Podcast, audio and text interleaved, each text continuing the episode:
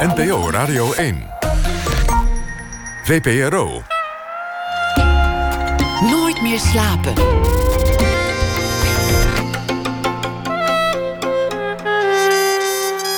Met Liesbeth Staats. Goedenacht en welkom bij Nooit meer slapen. Hij zit al vijf dagen ochtends als eerste op de plek met de beste wifi in huis. En zij blijkt altijd heel hard te moeten praten als ze aan het vergaderen is via Skype. En dan zijn er nog de kinderen, die hebben constant ruzie. En naast hun eigen werk zijn de ouders sinds een paar dagen ook verantwoordelijk voor de spelling en staardelingen van hun kroost en de structuur in de dag. Kortom, we zijn, een ruim, we zijn ruim een week coronamaatregelen verder en zitten bovenop elkaars lip. Of we voelen ons juist eenzaam. Dat zorgt voor kleine irritaties en grotere problemen. Mijn gast vanavond kan vanuit haar vakgebied daarover meepraten. En ze wil haar inzichten met ons delen in tijden van corona. Karin Wagenaar is klinisch psycholoog en gespecialiseerd in relatie- en gezinstherapie. Ze bracht als eerste de Emotionally Focused Therapy naar Nederland en leidde hier al meer dan 100 EFT-therapeuten op. Ze is 61, voert praktijk in Utrecht. Welkom, Karin Wagenaar. Dankjewel. Ik uh, keek op je site en zag dat de coronamaatregelen jou ook getroffen hebben. Als ieder ander in Nederland. Ja. Um, je voert geen face-to-face therapieën meer. Nee. Maar alleen nog digitaal of via de telefoon. Ja, dat is echt een enorme verandering van mijn praktijk. En van alle therapeuten natuurlijk op dit moment. Uh, dus we doen het uh, online met Zoom. Ja. Um, of misschien moet het binnenkort ook wel weer met een ander systeem... wat nog weer wat veiliger is vanwege de AVG. Ja. Maar um, dat betekent dus dat ik met mensen beeld bel. En Ja. dat ze met z'n tweetjes, als ik, ik, ik behandel vooral veel echtparen... dat ze met z'n tweetjes aan de andere kant van het scherm zitten. Uh, en dat ik achter mijn scherm zit. En dat we dan al ja, uitproberen en te proberen daar een goede sessie van te maken. Want de, de intensiteit van zo'n sessie is wel anders dan als het live is. Ja, Dat is nog wel een beetje zoeken. want, want je ziet ze dan weliswaar allebei via zo'n videoverbinding. Ja. Maar Ik het is toch dat- anders, lijkt Ja, me. zeker. En ik hoop wel... Kijk, de meeste mensen zitten wel met z'n tweetjes op één bank, bijvoorbeeld. Hè, dat ze met, naast elkaar echt aan, eh, achter één schermpje zitten. Maar je kan je ook voorstellen dat als iemand echt ongelooflijk eh, ruzie heeft met zijn partner, dat je ook kan kiezen dat het beter is dat de ander dan in een andere ruimte achter zijn scherm zit. Dus dat we met drie schermen moeten werken. Hmm. Omdat het anders te intiem en te spannend wordt en te veel escaleert. Ja. Want wij zitten hier nu in een studio op eh, redelijk, nou, grosso modo anderhalve meter afstand van elkaar. Dat zou ook een heel ander gesprek zijn als we elkaar aan de telefoon hadden. Ja. Het Ja. lijkt me toch anders als Ja. je met elkaar in een ruimte zit. Of, eh, Het is heel anders. Want eh, mijn- therapie, de EFT, gaat heel erg over emoties en over gevoelens. En over wat het ook in je lichaam allemaal teweeg brengt. En dat lichaam, dat, dat voel je als je in de buurt be- bent bij iemand. Dus je voelt natuurlijk de spanning die er in de kamer hangt. Of de, de blik, die, ver- die, die, hoe die naar de ander toe eh, gewend of afgewend wordt. En dat mis je wel een beetje als je online bent. Maar goed, we, Ja. omdat ik dat van tevoren al uitleg aan cliënten, zeg ik van we moeten wel een beetje, jullie moeten me wel helpen om ook misschien eh, mij eh, iets te zeggen over wat je bij je partner ziet gebeuren terwijl je ernaast zit. Ja. Dus als ik aan jou vraag, wat zie je nou op je partners gezicht? Is er nu iets van een emotie of is er nu iets van angst te zien in zijn ogen? Want ik kan het niet zo goed zien op het scherm. Dan is dat, eh, ja, het is ook een samenwerking, een, een Ja. attunement noemen we dat met het echtpaar. ja. Ja. Heel anders dus. Ja. Ehm, dit onderwerp leeft. In de voorbereiding eh, merkten wij dat. En ik heb, ehm, toen ik wist dat ik, dat ik jou zou spreken, op Twitter ook eh, de vraag uitgezet: zijn er vragen? En ook in mijn eigen kring, in de grote familie-app. Nou, die waren er. Ja. Ehm, ja, we zijn het niet gewend als we bij elkaar in een ander levensritme op elkaars lip zitten, letterlijk. Ja. Wat gebeurt er dan? Nou ja, weet je, in zo'n situatie als dit, eh, die eigenlijk ook ongekend is. Want we hebben natuurlijk wel heel veel crisissen gehad, maar dan was het meer een crisis van buitenaf, waardoor je juist bij elkaar kroop om de crisis van buiten, zoals 9-11 bijvoorbeeld, om die eh, te, te doorstaan of te overkomen. Maar nu is het een heel nieuw soort crisis, dat je juist elkaar niet meer kan opzoeken. Of juist opgesloten zit in je huis met je eigen gezinsleden. Uh, dus dit is echt wel nieuw. Dit kennen we nog niet zo goed. Maar je kan, je kan je wel voorstellen dat als uh, bepaalde patronen in relaties bestaan, dat dit in feite een snelkookpan is. En dat alles wat er gebeurt onder een vergrootglas gelegd wordt en dus intenser wordt beleefd. Dus als je al een beetje moeite had met uh, in één kamer zitten de hele tijd, dan, ja, dan escaleert dat natuurlijk sneller. Mhm. En als je gewend bent om uh, altijd je eigen weg te gaan en dat kan nu niet, ja, dan loopt de druk op. En dan krijg je natuurlijk meer conflicten, meer wrijving. Um, andere kant zie je ook dat mensen enorm genieten van het feit dat ze niet naar buiten kunnen. Uh, en dat ze enorm genieten van het feit dat ze verplicht nu met elkaar thuis mogen blijven. Uh, omdat alle afleiding weg is en je eindelijk weer een beetje tijd hebt voor elkaar. Ja. En die, die irritaties die ik net schetste, nou ja, dat zijn eigenlijk hele kleine irritaties, maar die kunnen dan heel groot worden. Ja, die kunnen heel groot worden. En ik denk zeker als mensen van zichzelf angstig zijn of uh, um, uh, meer geneigd zijn tot paniek of enorm gaan piekeren. Uh, en die, uh, die spanning kan niet afvloeien op de een of andere manier, omdat iedereen natuurlijk in dezelfde situatie zit. Dan, uh, dan, dan leidt dat natuurlijk vaak tot confrontaties en, en, en ruzies. Ja. En weet je, het verschil. Ik denk dat het ook zo belangrijk is dat, dat je ehm, accepteert van elkaar dat je allemaal zo verschillend bent. Ik bedoel, iedereen heeft een eigen kopingsstrategie of een, een manier om te Wat dealen. Dat? Ja, een manier om te dealen met moeilijkheden. He, dus uh, uh, als er iets gebeurt in je leven, dan uh, moet je daarmee omgaan. En de een is daar uh, is gewend bijvoorbeeld om de kop in het zand te steken en het eerst te negeren of een beetje te ontkennen. En te denken, nou ja, het, het zal wel overwaaien. Terwijl de ander misschien denkt, oh jeetje, we moeten nu alles gaan lezen wat er te lezen valt. Want ik wil wel precies op de hoogte blijven van wat er speelt als dat in één partnerrelatie allebei aanwezig is, dan begrijpen ze elkaar niet. Dus dan kan degene die angstig alles gaat lezen denken. Ja, die is helemaal niet geïnteresseerd in dit, wat er gebeurt. Wat, een, wat onzinnig, wat is dat dom. En dan ga je de ander overtuigen dat hij ook iets moet gaan lezen. Dus we zijn dan altijd bezig om te willen dat de ander is zoals je zelf bent. Omdat je denkt dat dat de enige ja. oké okay manier is. Dus als we nou dus dat heet coping? Ja, coping betekent omgaan met moeilijkheden. En we vinden het moeilijk om te zien dat de ander het anders doet dan jezelf.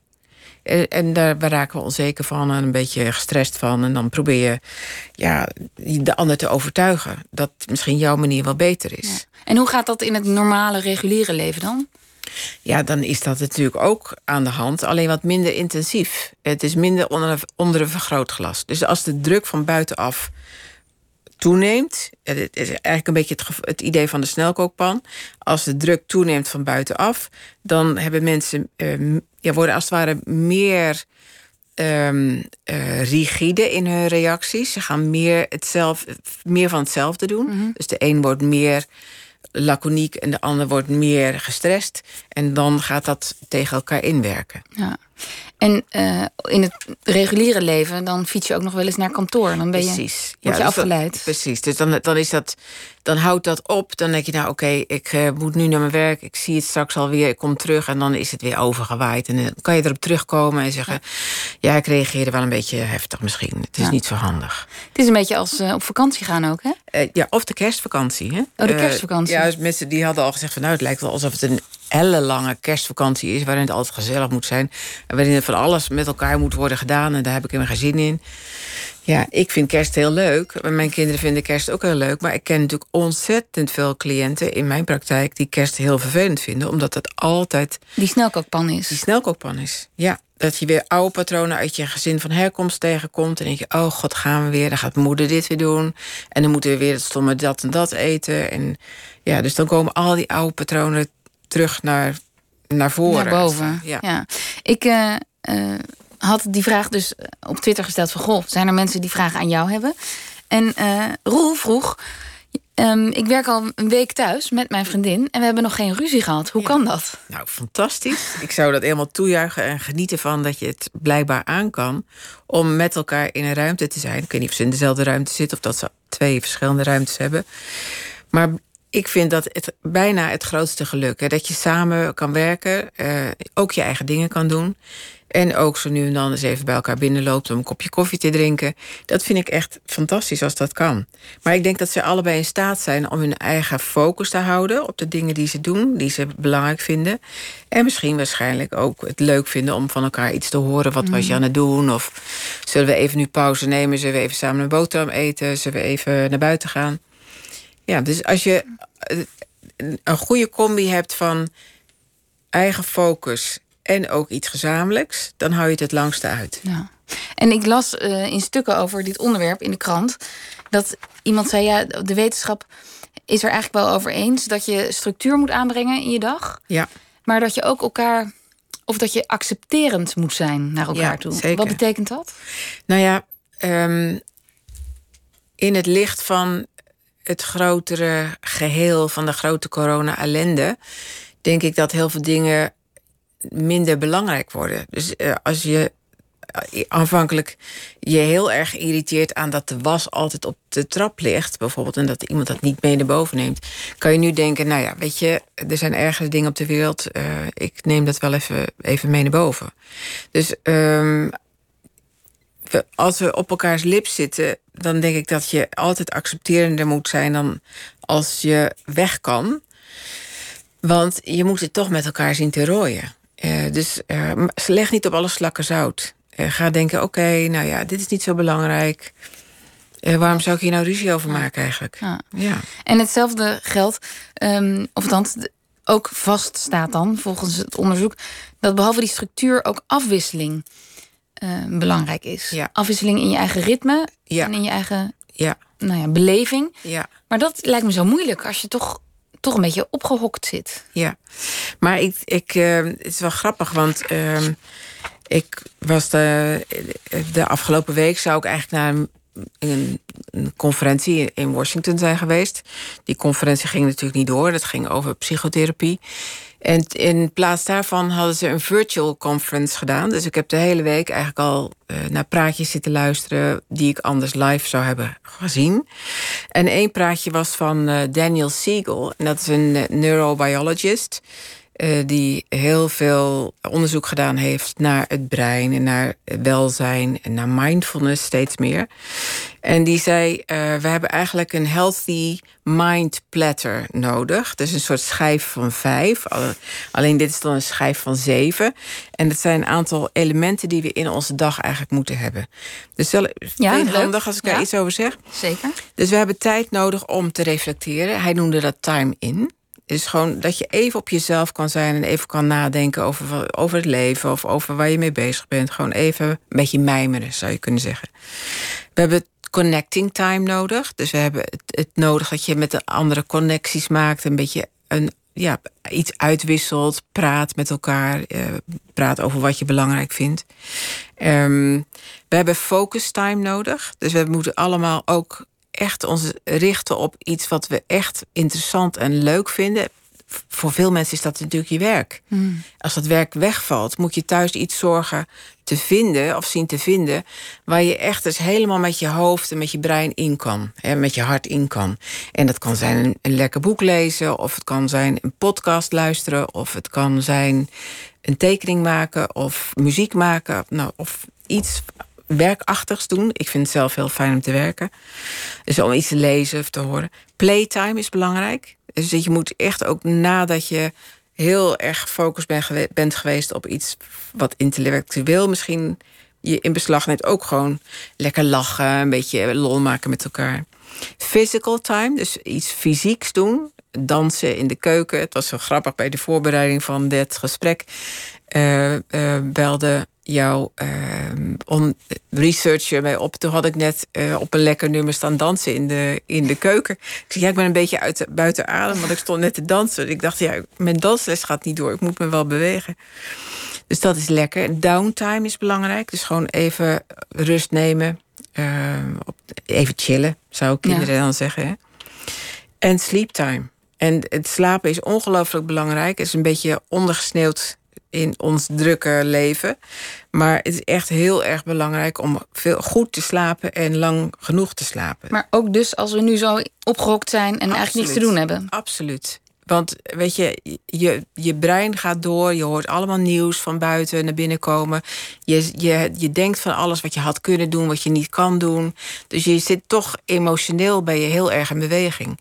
En daar heb je de slaap heel erg hard voor nodig. Ja, en ook al slaap je dan niet, ga dan gewoon lekker liggen en doe een ontspanningsoefening in je bed. Hmm. En bedenk, ik rust uit. Weet je, want dan ben je ook gewoon uit contact met alle andere mensen. En die tijd heb je nodig voor jezelf om te herstellen. Ja. ja. En, en die connecting time die je net noemde, ja, dat is nu dus heel lastig. Ja, en daar hebben we toch gelukkig nou wel de nieuwe media voor. Ik bedoel, zoals ik nu met mijn cliënten dan de online behandelingen doen, doe, uh, heb ik ook allerlei clubjes uh, die ik eigenlijk zou zien. Dus ik heb een filmclubje. We gaan nu allemaal zelf de, de, eh, de oh, film Dan ga je normale leven mee naar de bioscoop? Dan ga ik normale leven mee naar de bioscoop. En nu hebben we op Cinetree uh, allemaal dezelfde film uitgekozen. En die gaan we morgenavond bekijken. En daarna gaan we met elkaar zoomen. En dan gaan we met elkaar praten over die film. Dus dat kan. Ik heb een leesclub, daar gaan we hetzelfde doen. Ik heb een intervisieclub met collega's. Gisteren ook met z'n zevenen allemaal achter onze laptop een Zoom-meeting gedaan over hoe doe jij nu je therapie, waar loop je tegenaan. Ja, is echt heel fijn. Het is echt heel fijn om die mensen dan te zien. Dus dan voel je ook in je lijf, oh heerlijk om even dat gezicht te zien en even te lachen. En dus dat is wel fantastisch dat we nu deze nieuwe media hebben. Want als het nou twintig jaar geleden gebeurd was, ja, dan was het wel echt heel eenzaam geweest. Ja, ja. De schijf van zeven. Ja, interessant hè? Ja, die gaan we onthouden. Ja. En ehm, je zei net, ja, dat deze tijd brengt ons ook nieuwe media. Dus het is wat makkelijker. Ja. Ehm, ik dacht juist, ja, wij zijn allemaal zo hyper individueel. Anno 2020 en eerder. Hadden wij anders gereageerd, onze soort, hè, de mens, als dit um, ehm, 50 jaar of 100 jaar geleden was gebeurd? Ik denk het eigenlijk niet. Ik denk dat we helemaal niet zo individueel zijn. Ik denk dat iedereen denkt dat hij dat is, maar dat we dat echt helemaal niet zijn. Want uh, mensen die scheiden, die zoeken gelijk hupsakee een, een volgende partner. Ik bedoel, niemand wil alleen zijn. Dus dat, dat hele idee van dat we zo individualistisch zijn, ik denk dat dat. Um, nou ja, onze huishoudens, ja, ja. die zijn wel veel meer op jezelf. Ja, je woont niet meer in een soort gemeenschap van familie. tenminste, de meeste mensen. Ja, nee, dat is waar. Dus onze, onze kerngezinnen zijn kleiner geworden. We zijn, het, is, het gaat meer over de partnerrelatie met wat kinderen eromheen. En vroeger had je een extended family. Met, met ouders in de buurt en tantes en ooms en neefjes en nichtjes. En meer in een soort van gemeenschappen zou je kunnen zeggen. Uh, dat is waar. We zijn veel meer op elkaar geduwd. Maar dat maakt ons nog niet echt individualistisch. Want ik we zijn echt altijd bezig met anderen. Ik bedoel, ik heb heel lang individuele therapie gedaan. Op een gegeven moment dacht ik, het is toch wel interessant. Want iedereen praat altijd over zijn vader, zijn moeder, zijn broer, zijn zus, zijn vriendin, waar hij, waar problemen heeft. Het gaat altijd over anderen. Het gaat nooit alleen maar over jezelf. We zijn gewoon sociale dieren eigenlijk. En we, we hebben wel steeds meer een soort van individueel focus gekregen. We moeten zelf excelleren, we moeten onszelf laten zien... en we moeten, ja, we moeten uh, onszelf bewijzen. Mhm. Maar in de kern zijn we gewoon toch kuddedieren. Dat, dat is echt wel mijn overtuiging. Ja. En um, hier en daar las ik ook, ook op sociale media... af en toe de vergelijking met de crisis die ons nu treft... Met in, die werd een beetje geduid in termen van oorlog. Ja. Namelijk, we gaan hamsteren. Ja. Uh, we moeten binnenblijven. Sociale onthouding. Ja. Vind je die vergelijking opgaan? Nou ja, als ik de verhalen van mijn moeder van de Tweede Wereldoorlog nog herinner, dan zijn er heel veel dingen die, dat, die wel daarop lijken. Ik bedoel, ik denk, ja, het is, het is geen oorlog, want we zijn niet in oorlog met iets, ja, behalve dan met het oorlog met het virus. Maar heel veel dingen zijn wel hetzelfde. Het is een soort primitieve reactie van onszelf. Van, oh jeetje, we moeten zorgen dat we te eten hebben... en we moeten zorgen dat we het uithouden. En uh, ja, ik denk dat dat gewoon een beetje uh, primitieve reacties zijn... Die, we, die overal op de wereld zichtbaar zijn. En dat we elkaar daarin ook in aansteken. Ik bedoel, als je, als je ziet dat één vak leeg is bij de Albert Heijn... dan denk je, oh jeetje dan moet ik blijkbaar ook iets uh, meer brood inslaan. Want ja, stel je voor dat dat allemaal niet aangevuld wordt. Dus uh, het is ook iets heel primitiefs in ons. Ja. Dus die vergelijking gaat wel op. Ik denk dat het wel opgaat, ja. En ook tegelijkertijd dat je het in een soort minimaal leven goed moet houden. dus dat je in een soort klein netwerkje van je eigen gezin nu uh, moet zorgen dat je het met elkaar uithoudt. En dat je, ja, dat je leukere dingen doet of dat je meer aandacht aan elkaar besteedt. Mijn moeder had ontzettende gezellige verhalen over de Tweede Wereldoorlog. En ik vond het al op school leerde ik natuurlijk dat het allemaal ellende was. Maar zei: nee, het was heel gezellig. En we hadden één kaarsje en dan zaten we met z'n allen rond de tafel. En dan waren we altijd met handwerkjes bezig. En dacht ik, ja, mijn moeder is een beetje positief, geloof ik. Maar ja, volgens mij was dat ook een waarheid die er zeker was. Ja. ja. En um, wat opmerkelijk was, dat toen, nou, we leven niet in een lockdown, maar toen iedereen uh, thuis moest gaan werken en de kinderen thuis bleven op school, ik merkte dat zelf ook. Er kwam een enorme klusmanie op gang. Ja, we hadden precies hetzelfde. De praxis werd platgelopen, ja. las ik. Ja. En, uh, en de, afva- de vuil uh, ja, de afvalstort, ja. ja. Nou, daar kom ik nooit. Daar ben ik nu al twee keer geweest. Ja, ik ook. Wat is dat? Kun je dat duiden? Nou, ik denk ook dat het een soort van uh, behoefte is om iets te doen. Want weet je, je zit in een soort van afwachtingssituatie. Er is een soort warning gekomen. Er is een soort. Uh, hoe noem je dat? Uh, er is een waarschuwing. Vervolgens weet je nog niet precies wat het allemaal gaat betekenen. Dus je, je komt in een soort van staat van alertheid. Die alertheid die wil je omzetten in iets van activiteit. En dan ga je iets doen. Dus dan, ja, ik ben precies hetzelfde gaan doen. Ik ben de zolder op gaan ruimen. En allerlei oude koffers naar beneden en allemaal oude zooi heb ik met mijn zoon uh, uh, naar de vuil, vuilstort gebracht. Dus, maar het is een state of alertness, een soort staat van alertheid dat je je wil iets, je wil iets doen en dan ga je je eigen je eigen uh, nest ga je een beetje schoonmaken en ordenen. Het leek een beetje op uh, nesteldrang die je hebt als je zwanger bent. Ja, zeg maar. ja, ja, ja, ja, ja. En dat, maar goed, dat is dus normaal. We hoeven ons geen zorgen te maken. Nee, nee, nee. Maar kijk, alles is normaal. Alle reacties zijn in feite normaal, alleen nu uitvergroot. Dus het feit dat mensen bang worden is normaal. Het feit dat mensen denken, nou, het zal wel eens een tijd wel duren, is eigenlijk binnen grenzen ook wel normaal. En alles wordt gewoon uitvergroot. Ja. Ja. Nou ja, dat is. Kun je dat een positieve kant noemen? Dat, dat, dat praktische van, van zo'n crisis? Ja, ik denk dat het. Kijk, alles wat wat je omzet in beweging en waarmee je iets goeds doet, is, is, is helemaal fijn. Ik bedoel, ik was eigenlijk wel heel tevreden over dat mijn zolder nu uh, opgeruimd was, geruimd was. Ik, mijn man ging de keukenkastjes schoonmaken bijvoorbeeld. Uh, iedereen die is wat aan het doen. Uh, ik dacht, ik kan de tuin gaan vegen. Ik bedoel, ja, het is toch, het is toch fantastisch eigenlijk dat ze dat nu doen. Dat je toekomt aan je eigen plek, je eigen nest, om dat weer op orde te maken en te denken, ja, wie, wie weet hoe lang ik hier straks zit. Dat is de onderliggende gedachte ja, dus. Ja. En heeft het ook te maken met het feit dat, dat je het gevoel hebt dat je iets nuttigs moet doen? Absoluut, ja. Want dat is de activatie, de mobilisatie die in je lijf gewoon plaatsvindt. Dat je denkt, ik moet iets doen. Bedoel, het kan net zo goed zijn dat je denkt... ja, ik ga nu een brief schrijven aan mensen die alleen zijn. Ik denk dat dat iets is wat later komt eigenlijk. Maar dat je eerst gewoon je eigen nest op, op orde brengt... en dan denkt, oké, nu heb ik dat allemaal gedaan, wat nu? En eerst al het werk afmaken wat je moet doen. En als het allemaal, allemaal stilvalt... dan kan je natuurlijk iets goeds doen voor mensen die alleen zijn. Je kan een brief gaan sturen, je kan een gedicht maken... je kan allerlei mooie dingen gaan bedenken. Want over die positieve kanten, um, ik kreeg op, via Twitter dan ook de vraag. Uh, ja, ik vind het eigenlijk heerlijk, de drie kinderen om me heen. Ja. Dat vroeg Astrid. Um, ik ga ze missen straks. Moet ik bang zijn voor een zwart gat? En is dat erg? Ja, nee, niks is erg. Ik bedoel, ik denk dat Astrid het he, fijn. Ik vind het heel mooi dat ze dat waarneemt. En dat ze daarvan geniet. En dat ze dat gewoon moet doen zolang ze daarvan kan blijven genieten.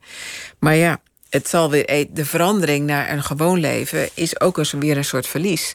Dus het zijn allemaal gekke verliesmomenten. Want je verliest nu je vrijheid en straks verlies je de gezelligheid. En dan verlies je het bijzondere van dat cocoonen, van dat met elkaar in een kleine ruimte zitten. En ja, dus Het, is, het zijn allemaal gekke omslagmomenten die we nu, waar we ons aan moeten aanpassen. En ik las ook iemand die zei: Ja, ik. Um ik vind het eigenlijk heerlijk. Niet die stress van de ochtendspits. Iedereen op tijd op school. Ik niet in die drukke trein. Die ook precies uh, vertrekt uh, ja. als hij vertrekt. Hoe houd ik dat straks vast? Ik voel me nu veel relaxter. Ja. Je bedoelt, ze, zij bedoelt, eh, hoe, hoe hou ik dat vast als ik straks weer wel in de red race mee moet? Ja, ik denk dat het hetzelfde is als hoe hou je dat vakantiegevoel vast? Het is best lastig om dat te doen. Maar ik hoop wel dat er soort, ergens een soort imprint in je brein zit van het kan ook anders. We kunnen ons leven ook anders indelen. Iets daarvan zou je toch wel hopelijk willen vasthouden. Al, is het maar in het weekend. Of mhm. op de, in de avonden. Of in de momenten dat je wel vrije ruimte kan creëren. Ja. ja. De, um, Ira Hels, Helsloot, hij is hoogleraar, moet ik goed zeggen, besturen van veiligheid in Nijmegen. Mhm. Die zei: iedere ramp of iedere grote calamiteit, crisis, kent een soort van wittebroodsweken. Ja. In het begin is er een soort sprake van opwinding. Ja je, je gaat opruimen of je, je, je, bent alert. En dat, dat vergaat weer, dat verdwijnt weer. Ja. Um, en we zitten nu nog een beetje in die opwinding. Ja. En later gaat dat weg. Herken je dat? Ja, begrijp je wat hij bedoelt? Ja, ik begrijp wel wat hij bedoelt. Ik had uh, uh, als onderdeel van die virtual conference ook naar Perel uh, zitten luisteren. En die verwoorden het als eerst is er een warning en dan is er, is er het, um, de planning. En, en hè, wat moet ik hiermee doen? En dan komt het trauma. En dan komt uh, het omgaan met de aftermath. Hè, de, de verwerking van het trauma. Dus we zitten eigenlijk nu in, in ja, een beetje tussen de warning en de planning in. En als het eenmaal gepland is en we weten wat we moeten doen... en je weet hoe lang dat duurt ongeveer... dan wordt het natuurlijk een, een soort van regulier bestaan. En dan, dan ga, je, ga je een beetje berusten in wat er nu is. Ik bedoel, als je nagaat dat de Tweede Wereldoorlog vijf jaar geduurd heeft, dat met vijf jaar mensen zo binnen hebben moeten zitten in, met de avondklok. En dat er allerlei hele gewone dingen toch gewoon plaatsvonden. dus het gewone leven ging gewoon door. Dus dan is het niet meer zo bijzonder van wauw, waar, waar komen we in terecht? En wat fijn dat we dit allemaal nog mhm. kunnen doen zo. Maar dat je dan ook denkt, ja, uh, dit is het. En uh, we moeten met hele kleine dingen op de dag moeten we zorgen dat we deze dag doorkomen. Iemand zei me laatst van je moet het dagboek van Anne Frank weer eens lezen. Want dat is eigenlijk zo inspirerend om te kijken hoe zij nou met die hele kleine dingetjes per dag haar dag doorkwam. structuur gaf en doorkwam en daarover nadacht. En uh, ja, dan, dan wordt het weer wat gewoner. Dan is, dan is dat witte gevoel weg. Ja. Ja. En in The Lancet, dat tijdschrift, eh, die verzamelde alle psychologische inzichten over dit soort crisissen van de afgelopen nou, 24 uur. Ja. Daar zei iemand, ja, na elf dagen van dat cocoonen en dat eh, sociale onthouden, dan is er een soort kantelpunt. Nou, en dan, dan verandert het dus. Ja. En wat gebeurt er dan? Dat is natuurlijk de vraag. Sommige mensen berusten dan. Dus mensen die misschien heel boos zijn van ik kan nu niet, niet naar buiten, die zullen dan in een soort berusting terechtkomen. En mensen die heel laconiek worden, waren, die komen misschien dan in een gevoel van wauw, het is wel echt wel iets belangrijks of iets groots. Mhm. Dus je, je weet natuurlijk ook nooit precies hoe dat dan gaat veranderen. Want het hangt ook een beetje af van hoe je zelf, ja, hoe je eigen kopingsstijl is, hè, hoe je omgaat met, met problemen en, en moeilijkheden. En met stress. Ja, we, gaan, uh, dit, we praten nu over een beetje mainstream ervaringen. Van wat de meeste mensen ervaren tijdens zo'n uh, extreme situatie. En er zijn natuurlijk ook hele specifieke problemen en grotere problemen, zoals eenzaamheid voor mensen. Of mensen in hele nou ja, andere, niet zo veilige situaties. Daar gaan we het zo over hebben. Eerst gaan we luisteren naar Wende Snijders op jouw verzoek. Ja. Ze heeft een gedicht van Joost Zwagerman op muziek gezet uit zijn bundel Voor Alles uit 2014. Ze won er de Annie M. G. Schmid-prijs mee. Ja. Waarom uh, nam je dit mee? Omdat het over angst gaat. En ik denk dat heel veel mensen echt wel angstig zijn. Um, dit gedicht gaat natuurlijk over allerlei irrationele angst. En uh, dat is in dit geval uh, natuurlijk wel anders. maar ik denk dat mens, mensen die angstig zijn aangelegd... het echt moeilijk hebben om zichzelf een beetje uh, gerust te stellen. Dus, uh, en ik vind, ik vind het een prachtig uh, gedicht en dat Wende dat heel mooi uitgevoerd heeft. Wende Snijders met Voor Alles.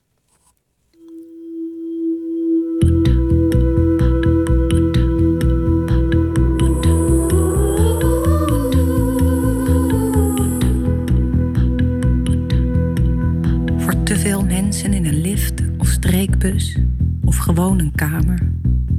Voor de krans van melkwegen, sluiers, nevels en een zwarte gaten. Voor mijn eigen brein een stuk of wat insecten, vrouwen, hun stemmingen en stemmen. Voor kokend water, vliezen, scharen, ademhaling. Voor de meeste onbenulligheden, groot en groter. Voor de on van mijn ouders toen vanaf kansels in kazuivels men met hel en smalle poorten drijfde voor sommige geluiden en het levende bij die geluiden voor mails en sms'en, voor enveloppen op mijn tafel. Voor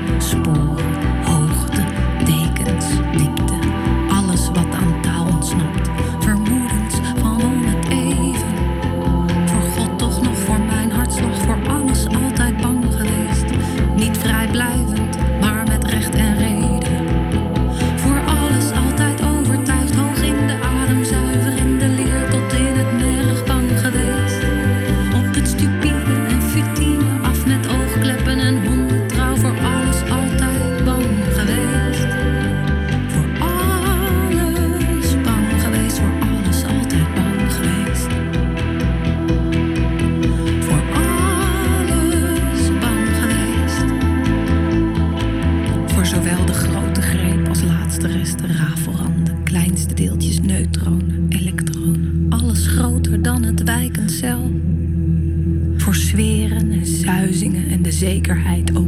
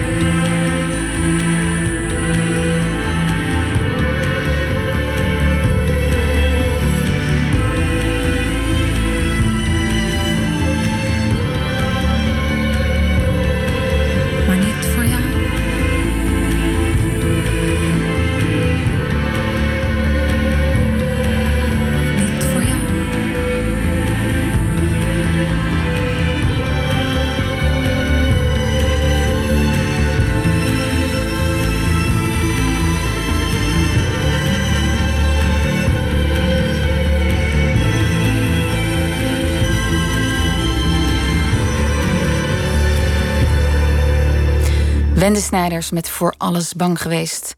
Van een door, met een tekst van Joost Zwagerman. En wij praten verder bij Nooit meer slapen met Karin Wagenaar.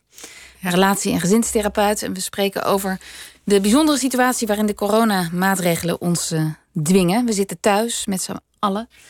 Of we zitten juist alleen. Er zijn natuurlijk ook heel veel mensen voor wie um, deze coronaweken betekenen dat ze nog minder mensen zien. Ja. dat gaat voor ons allemaal. Maar in ieder geval dat ze dan bijna niemand meer zien. Ja, dat lijkt me echt het aller, allerergste. Dat lijkt me eh, voor iedereen zo onoverkomelijk eigenlijk. Ik bedoel, gelukkig zijn er dan de nieuwe media. We kunnen met elkaar skypen en zoomen en beeldbellen en al dat soort dingen. Maar oude mensen, die zijn daar vaak ook al niet zo handig in. En die uh, zijn natuurlijk kwetsbaar. En ja, ik denk dat ze het echt moeilijk hebben om zo lang alleen te zijn. En ook niet te weten wanneer dit stopt. Want uh, weet je, we willen allemaal een beetje graag controle hebben over wat er gebeurt. Dus je denkt, nou, als het tot 6 april, april dat is nog wel te overzien. Maar ja, nu is het weer tot juni. En dat is dan toch ook wel echt heel erg lang. Uh, en ja, die controle loslaten is volgens mij voor heel veel mensen heel moeilijk. Ja. ja. En ik merk al, ik mis het om mensen nou, niet alleen een hand te geven, maar ook. Uh, ik realiseer me hoe vaak ik mijn vrienden omhels of uh, aanraak. Ja, ja, absoluut. Wat is het effect van het uitblijven van fysiek contact? Dat is vreselijk. Eigenlijk is dat heel slecht voor mensen. Weet je, we, we, we, we hebben aanraking echt nodig. Uh, het is grappig, ik heb net een congres georganiseerd en dat heette EFT en het lichaam. Um, embodied Connections. Um, waarin ik een filmpje heb laten zien. Uh, en dat heette Huidhonger. Dat is onlangs ook op de televisie geweest. En huidhonger is um, de behoefte aan aanraking. Dus mensen die alleen zijn, hebben enorme behoefte om aangeraakt te worden. En zeker oudere mensen die nooit meer aangeraakt worden. Mm -hmm. Het is ook een levensbehoefte om aangeraakt te worden. Het is ons grootste orgaan. De huid. De huid, ja. ja, En als dat niet meer kan, is dat. Uh, je, het, het is bijna het gevoel alsof je jezelf ook een beetje kwijtraakt. Want door de aanraking van de ander word je je ook weer bewust van je eigen lichaam en de grens van je eigen lichaam. Dus het is echt erg. Het is echt erg. Ja, wat, wat moeten we daartegen doen? Ja, ik denk dat je, um, uh, dat je jezelf moet aanraken. Ik bedoel, eh, als we niet door een ander aangeraakt kunnen worden, Um, dan is het belangrijk om self-soothing te doen. Hè? Dus ja, je wrijft nu over je arm? Ik, ja, ik doe ja. het automatisch. Dus dan pak je jezelf bij je arm of uh, wrijf over je armen... of ga je benen insmeren of leg je hand op je hart... of je, en je hand op je buik om jezelf een beetje het gevoel te geven... dat, dat je er bent en dat er een connectie is in ieder geval met jezelf. Um, ja, dat, dat zijn dingen die je zou kunnen doen. Ja. ja. Um, Ahmed Marcouch, de burgemeester van Arnhem, die vroeg aandacht voor het feit dat er dat bij elkaar in huis zitten ook betekent dat heel veel kinderen in onveilige situaties thuis zijn, ja. waar huiselijk geweld is ja. of misbruik. Ja. Vind je dat daar genoeg aandacht voor is nou, in deze situatie? Ja, ik, nou ja, ik was heel blij met zijn oproep. En ik weet dat heel veel mensen uh, die werken bij, met Veilig Thuis en dat soort uh, instanties daar zeker alert op zullen zijn. En dat wij als therapeuten dat natuurlijk ook moeten zijn. Dus als er uh, sprake is van een escalatie in een, in een koppel. Dat je zeker ook moet navragen van is het veilig thuis op dit moment? En ook belangrijk dat je moet navragen van is er alcohol in spel, bijvoorbeeld. Uh, in tijden van stress uh, zijn mensen geneigd om alcohol te gebruiken om zichzelf een beetje te, uh, te, te, te, verdoven of, of dat allemaal een beetje te verzachten.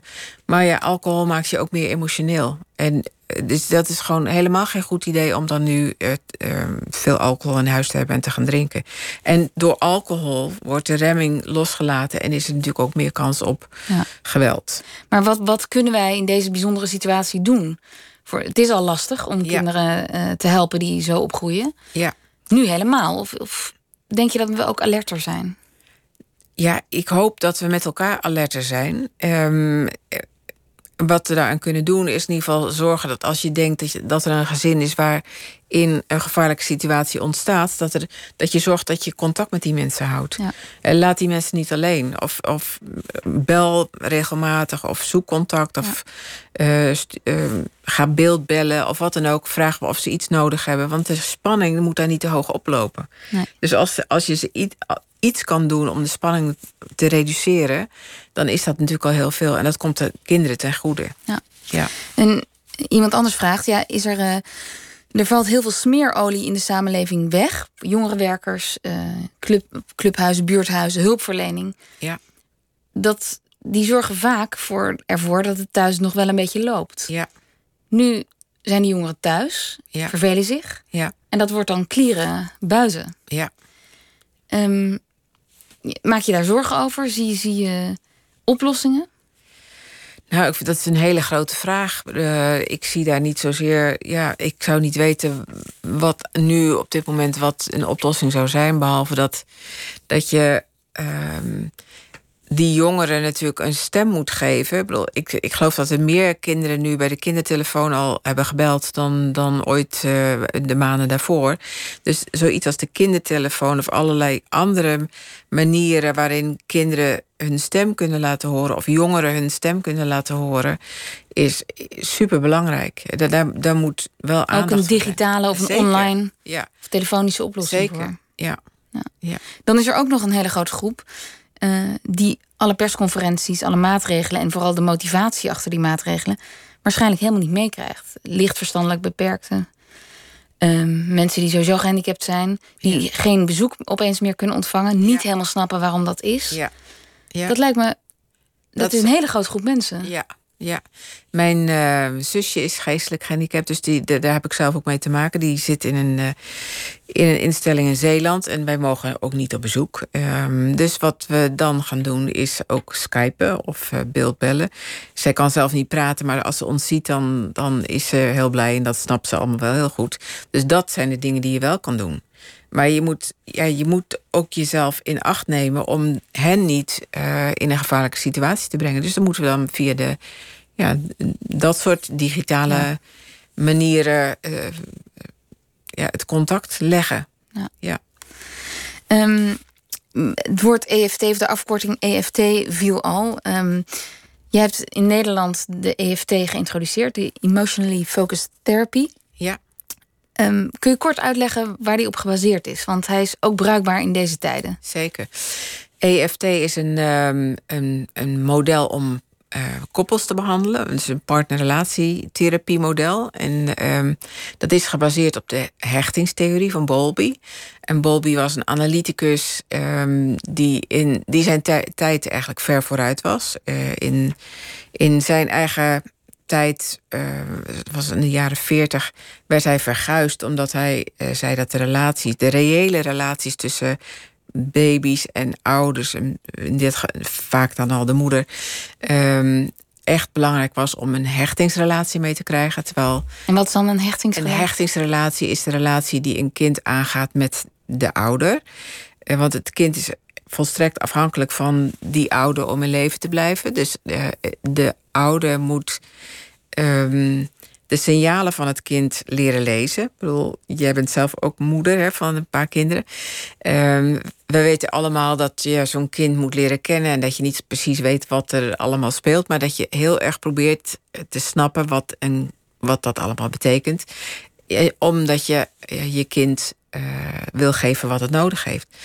Doordat afstemmen van de moeder op, op het kind en ook later de vader op het kind, ontstaat er een hechte relatie tussen die twee mensen. En leert het kind dat als er iets nodig is, dat je dan kan vertrouwen op een ouder, wijzer iemand, een ouder. Um, om in je behoeftes te voorzien. Dus ja. dan ontstaat er een hechtingsrelatie. Nou, en die hechtingsrelatie is er eigenlijk ook nog steeds tussen partners, tussen romantische partners. Um, vroeger dachten we dat hechting alleen was tussen ouders en kinderen.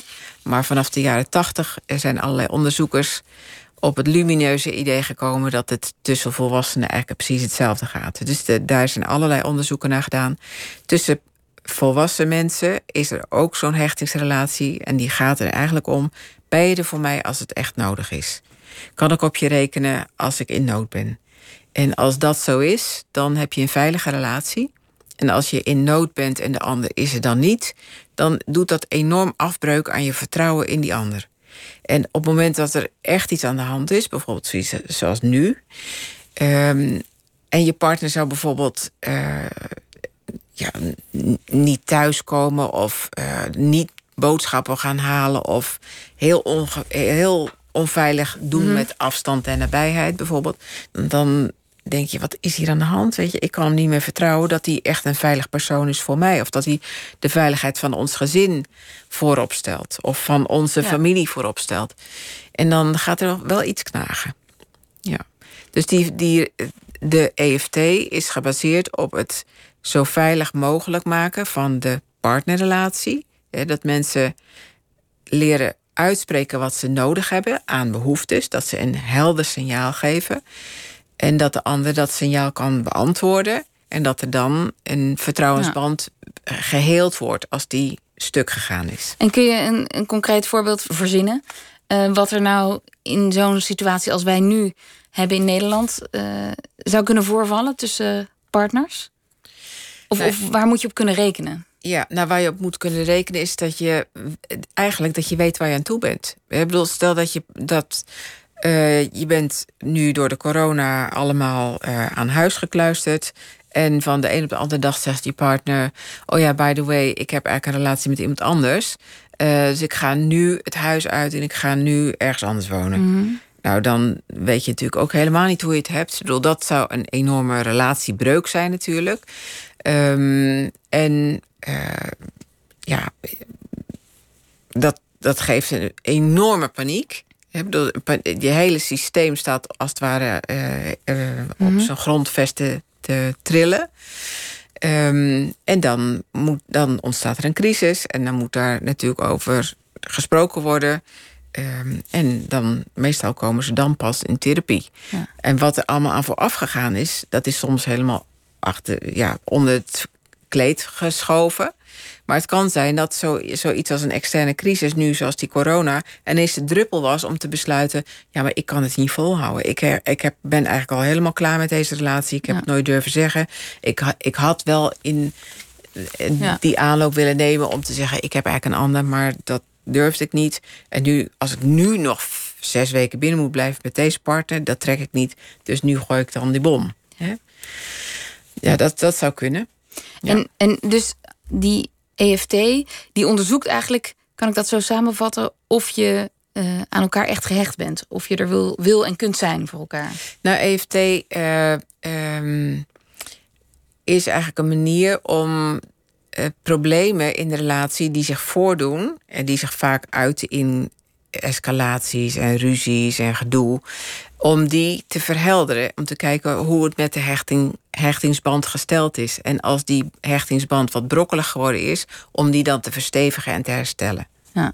En ik las dat je ergens zei: um, ja, het lukt eigenlijk altijd.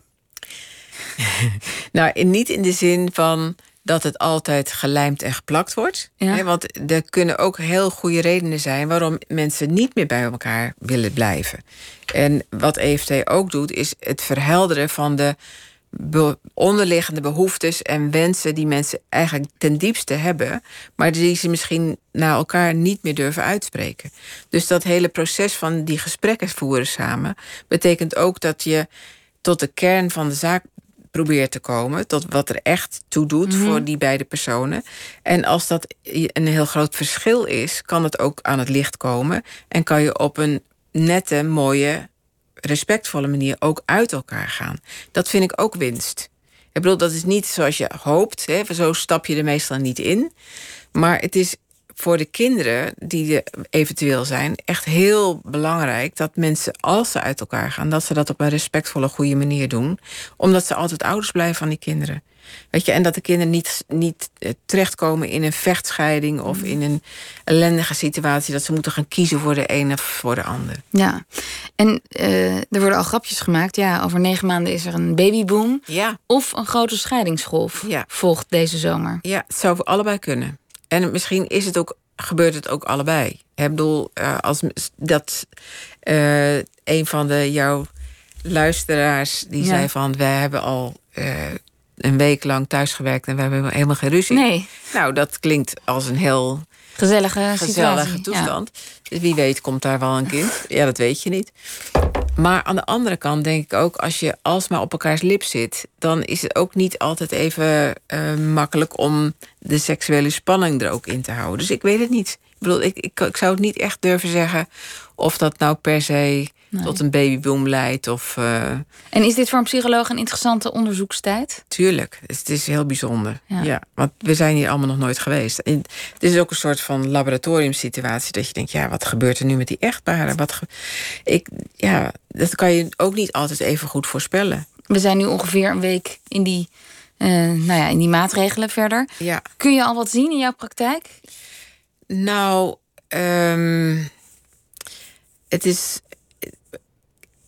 Wat ik merkte was dat bij één koppel wat ik heb, eh, de, de ene partner heel erg heeft heel veel meegemaakt in het leven en heeft heel veel moeilijke situaties achter de rug. En die was ongelooflijk veerkrachtig in deze situatie. Ik vond het heel apart, want dat had ik dacht, dat had ik niet zo voorspeld. En de ander komt uit een heel eh, beschermd eh, nest en die vond het allemaal heel erg moeilijk. Dus ik dacht, oh, wat grappig. Ik had het eigenlijk andersom verwacht. Ik dacht, oh, die, eh, de, degene die al veel problemen te verstouwen heeft gehad, is misschien ja, Gevoeliger? gevoeliger of Ja. makkelijker uit het lood. Maar dat was niet zo. Dus die had al blijkbaar zoveel in de rugzak van hoe je met moeilijke situaties om moet gaan. Daar heeft ze waarschijnlijk toch ook een hoop van geleerd. En denk je dat er iets is ehm, als samenleving wat wij hiervan kunnen leren? Ik Denk, je dat A, dat dat gebeurt? En zo ja, ik denk dat, ja, ik denk dat, dat we altijd heel veel leren van iedere extreme situatie. Ehm, het is niet altijd van tevoren te voorspellen wat je dan er precies van leert. Ik denk wel dat het belangrijk is.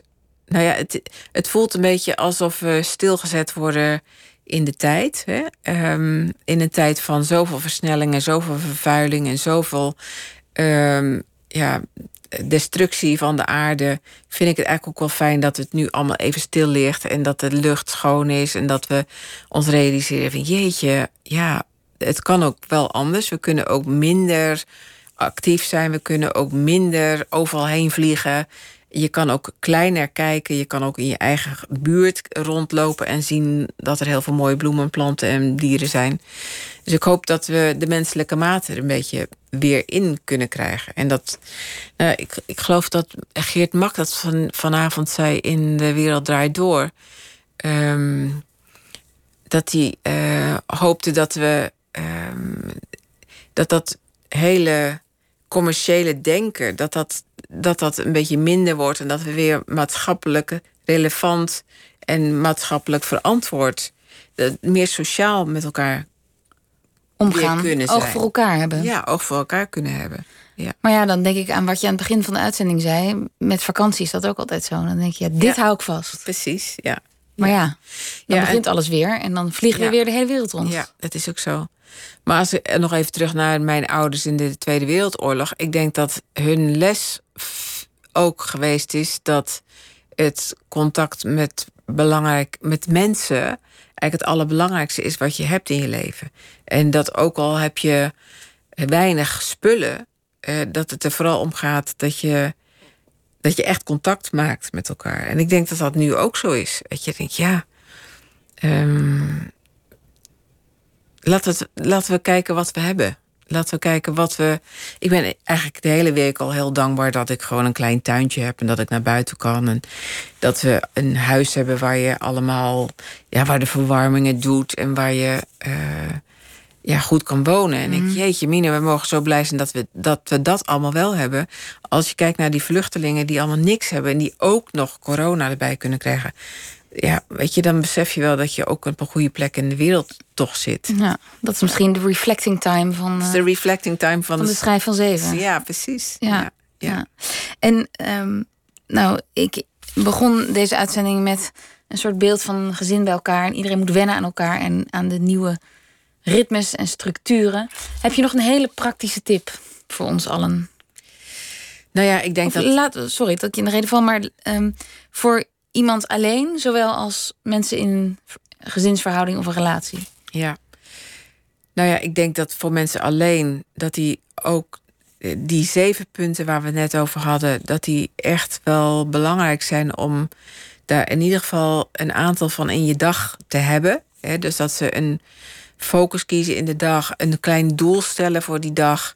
Eh, dat ze eh, het idee hebben dat ze iets gedaan hebben. We zijn toch allemaal wel bezig om een soort van iets af te krijgen of iets te doen wat zinvol is. Dus iets de dingen moeten wel betekenisvol zijn. En, en hoe klein kan dat zijn? Nou, dat kan ook zijn. Ik ga een brief schrijven aan iemand, of ik ga een stukje in mijn dagboek schrijven. Uh, ik ga iets beschrijven van de situatie waarin we nu zijn. En ik ga proberen al mijn zintuigen te, uh, te gebruiken om daar iets over op te mhm. schrijven.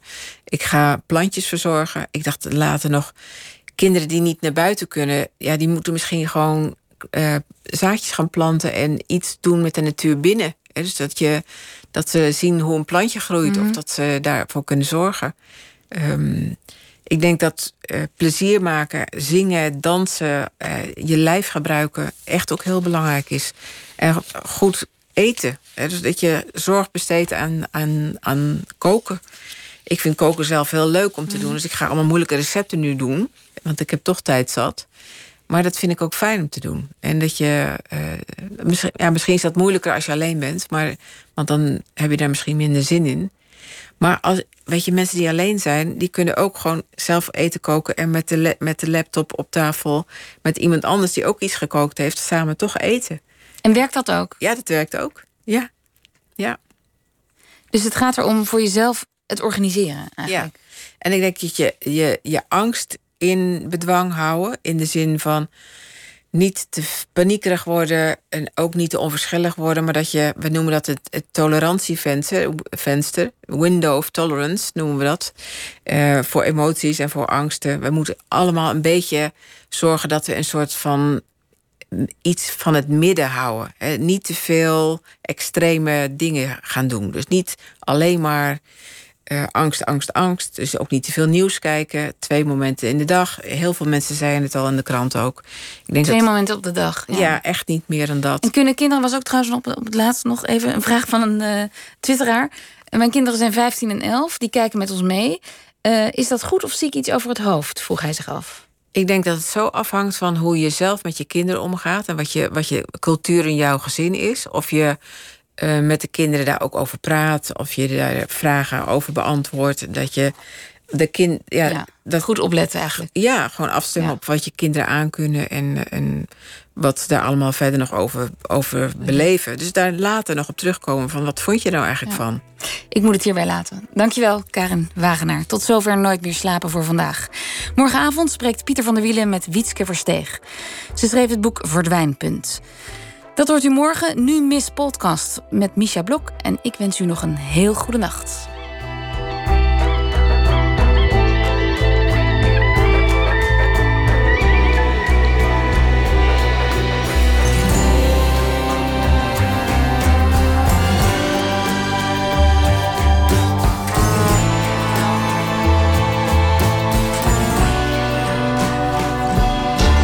Op Radio 1.